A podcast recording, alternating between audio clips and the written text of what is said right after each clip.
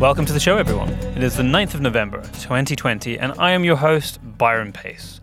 I was going to be bringing you a show all about the legal and illegal trade of wildlife around the world, speaking to the head of communications of an organization called Traffic. But you're going to have to wait two weeks for that. It is still coming. Uh, but I postponed it because a friend of mine put up a really fascinating post just a couple of days ago about this giant iceberg that was sailing its way towards South Georgia with potentially quite devastating effects on the island's inhabitants. Uh, there are some positives as well, and we're going to get into that. Uh, but I thought that this is something that's happening right now, so I wanted to cover it on the show. And it's something that you can go and interact with in a way and have a look at some of the satellite imagery. And I'm going to provide the links for that in the show notes. So anything that we talk about, if you want to dig into a little bit more, you can go and actually have a look and see what this giant iceberg is all about and what its current path is. So, just for a little bit of background, but we do dig into this. Uh, this carved a couple of years ago uh, from the uh, the Antarctic ice shelf, or one of the Antarctic ice shelves. At the time when it carved, it was a, approximately a trillion tons.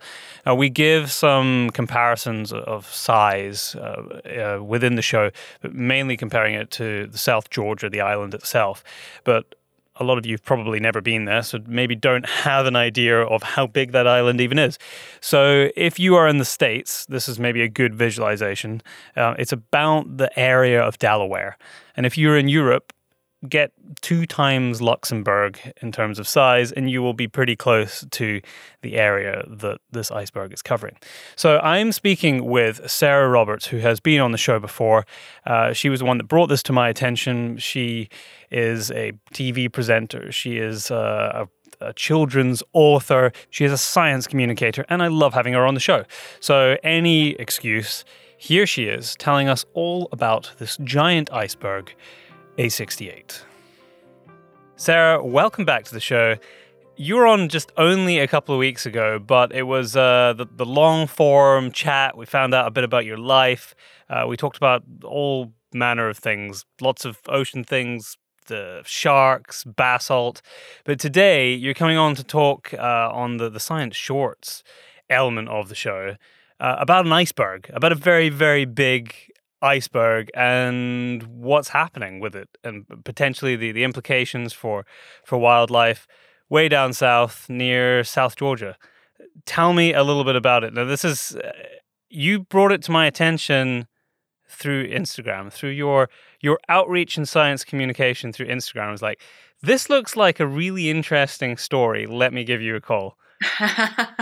yeah, good old social media. It's great for uh, great for spreading the science communication messages. Yeah. Um, so basically, the the iceberg is A68, um, and it is the largest iceberg ever recorded to break off um, Larsen's Shelf, um, which it didn't actually happen recently. It happened in 2017, but it's it was um, stuck in a bunch of, of sea ice um, near Antarctica where it broke away. Um, but recently, um, it has basically entered into Iceberg Alley where it's traveling along now at speed, and there's a potential um, that it may hit the island of South Georgia which is a big deal because this iceberg is actually pretty much the same size as the island.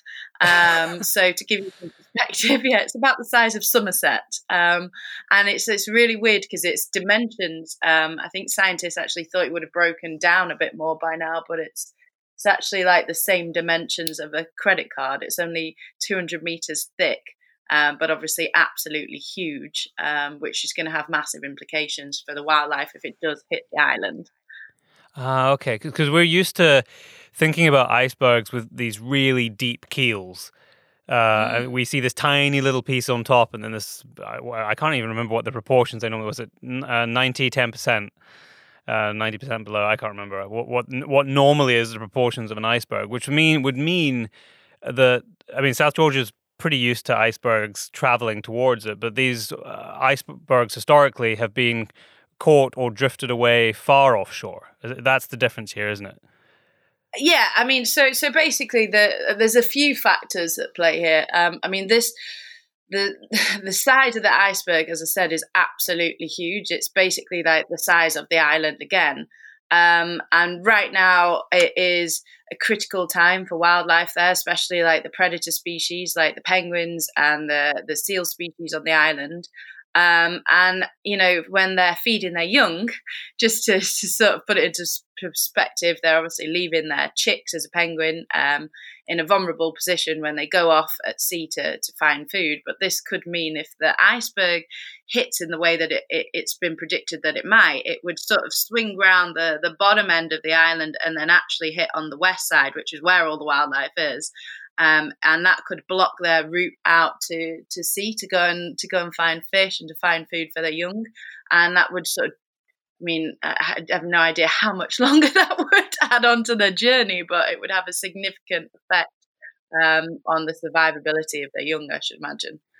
I vaguely remember reading something, and I, I really wish I'd written it down um, about uh, an iceberg, uh, not not these proportions, but an iceberg that had also sort of run aground and had impacted populations of penguins negatively, and a number had died um, in the last couple of decades. Yeah, I, I, I, mean, there's there's basically there's been a few. So so this island, like you say, it's it's not new. Um, it's not new territory having icebergs land in the area. It's it's uh, it's known as an iceberg graveyard, and that is just basically the the direction. There's usually like a strong southwesterly wind there, um, and and the the area that it's in from Antarctica does tend to get quite a few different flows of icebergs.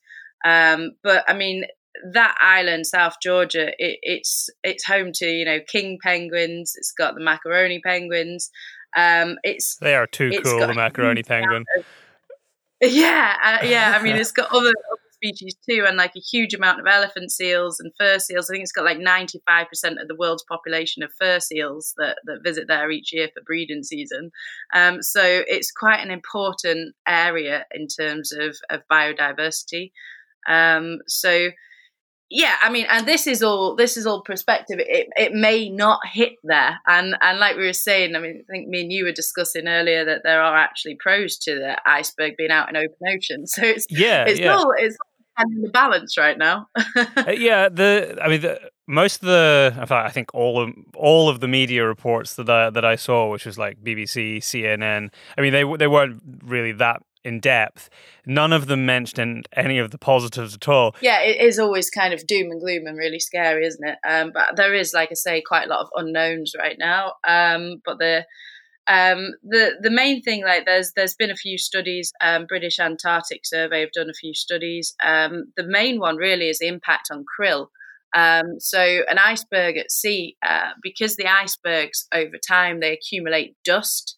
Um, and this is to do with how an iceberg forms, I guess, um, because essentially they they're they're formed like through the glaciers, they're glacier fed, um, and you know they create a sheet of ice, and then when the ice breaks down from that sheet, it forms an iceberg, and because they carry those layers of dust and nutrients when when they melt in open ocean they release those layers and that actually can can feed the krill and create like a real nice krill population um, around the the icebergs in the ocean and um, the the benefit there is the the krill are great at carbon fixing. So you know they eat all of this dust, this nutrients, and then they essentially poo it out, and that sinks down to the lower levels of the food chain and and right down to the seabed too.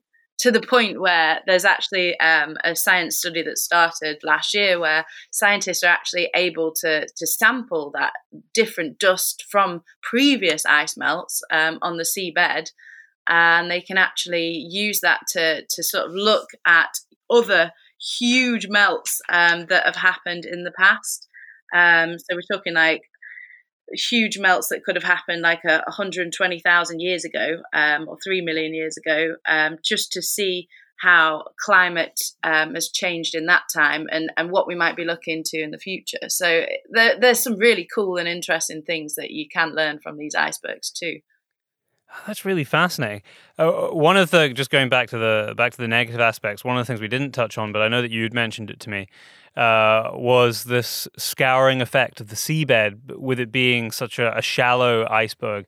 And the way I was kind of imagining it is, you know, we talk about the damage that trawlers do to the seabed, like from repetitive trawling and scraping of the seabed. I mean, I suppose this iceberg not only would sit over a lot of um, seabed if it does run aground, but could drift a long way and scour as it goes until it stops.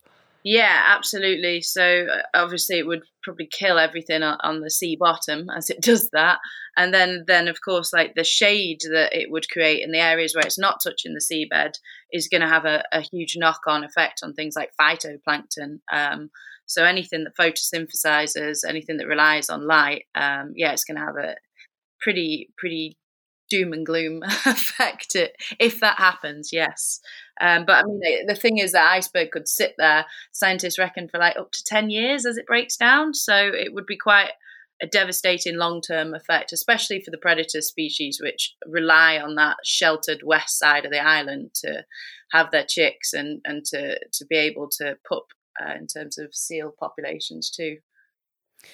What there was some research um, tied to whales and increased numbers of whales of South Georgia. It, well, it, there's been some really nice, really great studies and really nice positive things in terms of wildlife um, from South Georgia.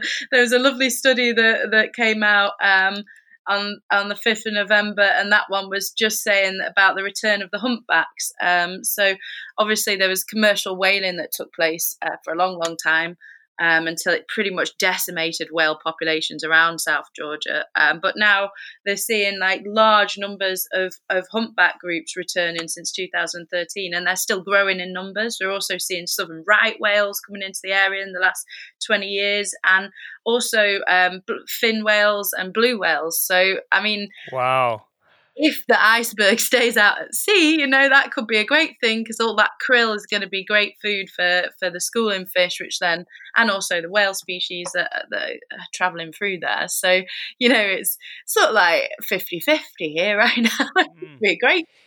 Yeah, I mean, I guess some of the other the other worries um, in terms of a, a free flowing iceberg, especially one this big, is um, you know, it might hit an oil rig.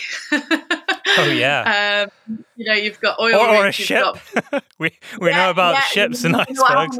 Titanic, yeah, and that is a very real issue, and and of course, like submerged pipes under the sea surface, um, because they they do drag along the bottom. Um, so you know, it's not necessarily just the worry on wildlife. Um, I'm sure that there's there's quite a few people twitching right now um, anybody with with sort of uh, an investment in that particular area. Um, but I, I, think we were we were briefly talking as well, like because the future technology, of course. I mean, the bigger picture of this is this iceberg has has broken off from um, a place called Larsen Shelf. Now, Larsen Shelf is an area um, of sea ice that stretches off at the top of Antarctica, and it's really good at slowing down the movement of other icebergs um, into Iceberg Alley and into the ocean, where you know they melt and it increases sea level. Um, this huge iceberg that's broken off there um, will have an effect on the integrity of of Larsen's shelf. Um, which we know has has sort of been, been fracturing over the years anyway. Um, and but the bigger thing is uh, that ice shelf is is as I said, it's glacier fed, and every time these icebergs break off it, it means that the glaciers that almost like rivers if you can imagine streams running into a river like tributaries it's kind of the same but a real slowed down version with glaciers. They they flow into this ice shelf and every time you remove icebergs from there it means that they can flow faster and also they're thinner, which which has a huge effect when it comes to to the sea level rise and the amount of ice that's actually reaching the ocean. Hmm. So it's uh, it's actually might perpetuate more carving. Yeah, or yeah, more icebergs it, floating away. It will. Uh, it's, uh, from from everything I've read, it, it sounds like that is a very real possibility.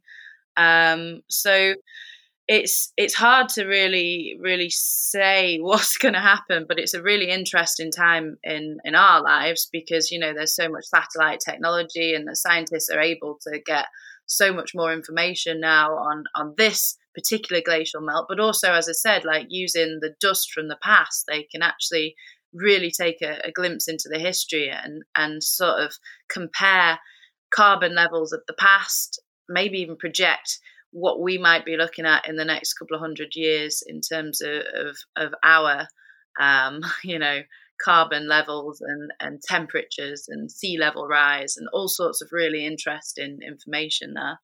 Um, yeah, it's a it's, it's a fascinating case study. This because I think we're all very well aware with global climate change and our warming climate that this kind of event is going to happen with greater frequency. You know, there will probably will be another iceberg of equal proportions uh, or bigger uh, coming in the future because we are losing ice around the world, north and south, at a very rapid rate. So, trying to understand uh, how this interacts in the ecosystems that it that it passes through is really important.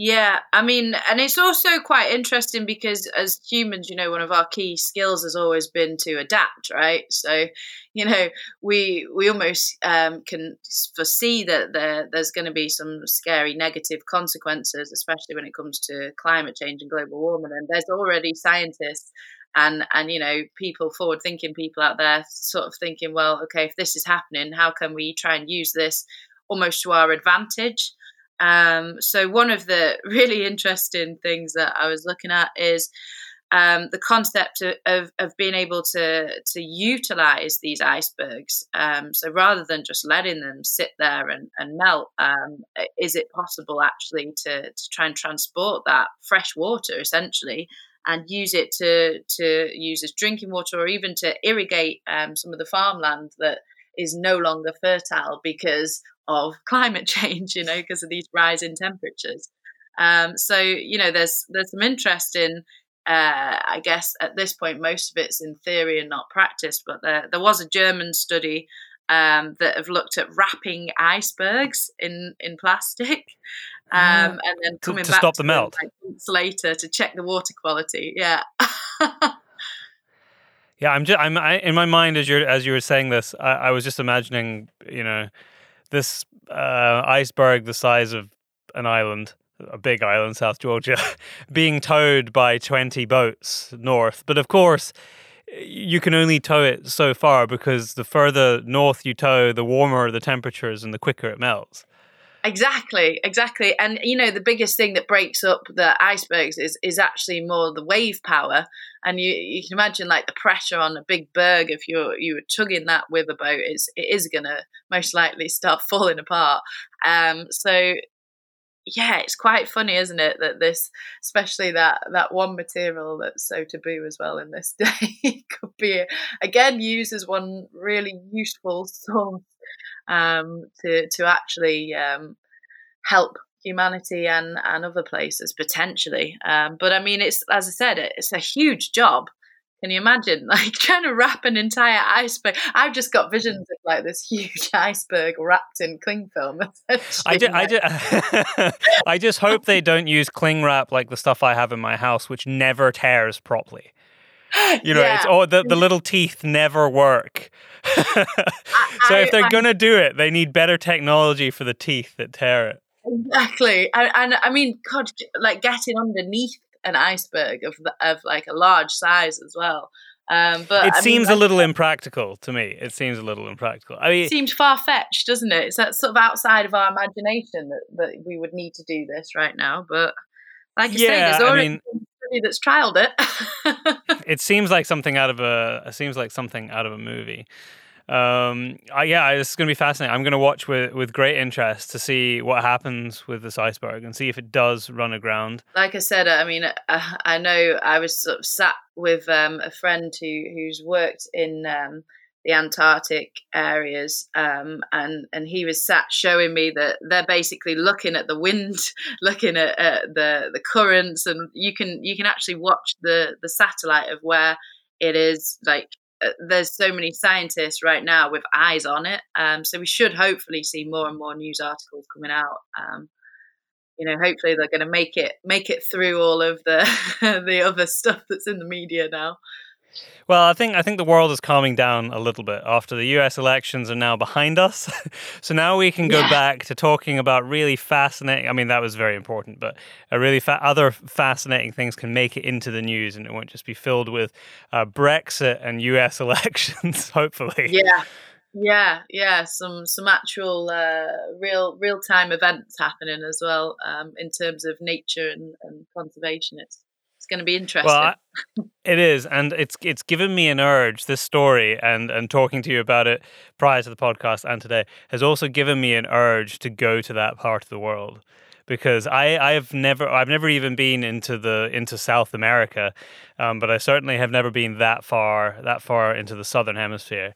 Uh, it would be amazing to see. I've actually never seen penguins, which is have you not? Believe it or not, no, wow. I haven't. I mean, no. I, I've never seen that so bad. I've never seen really like the cold ones, but I've definitely seen the, the little guys down in South Africa. for some um, reason, I've always yeah. missed that. I mean, I go there all the time, and I've never been, I've never seen them in in South Africa. And I mean, they've got them in um, uh, in New Zealand as well, but I never saw them. Oh yeah, yeah, yeah, yeah.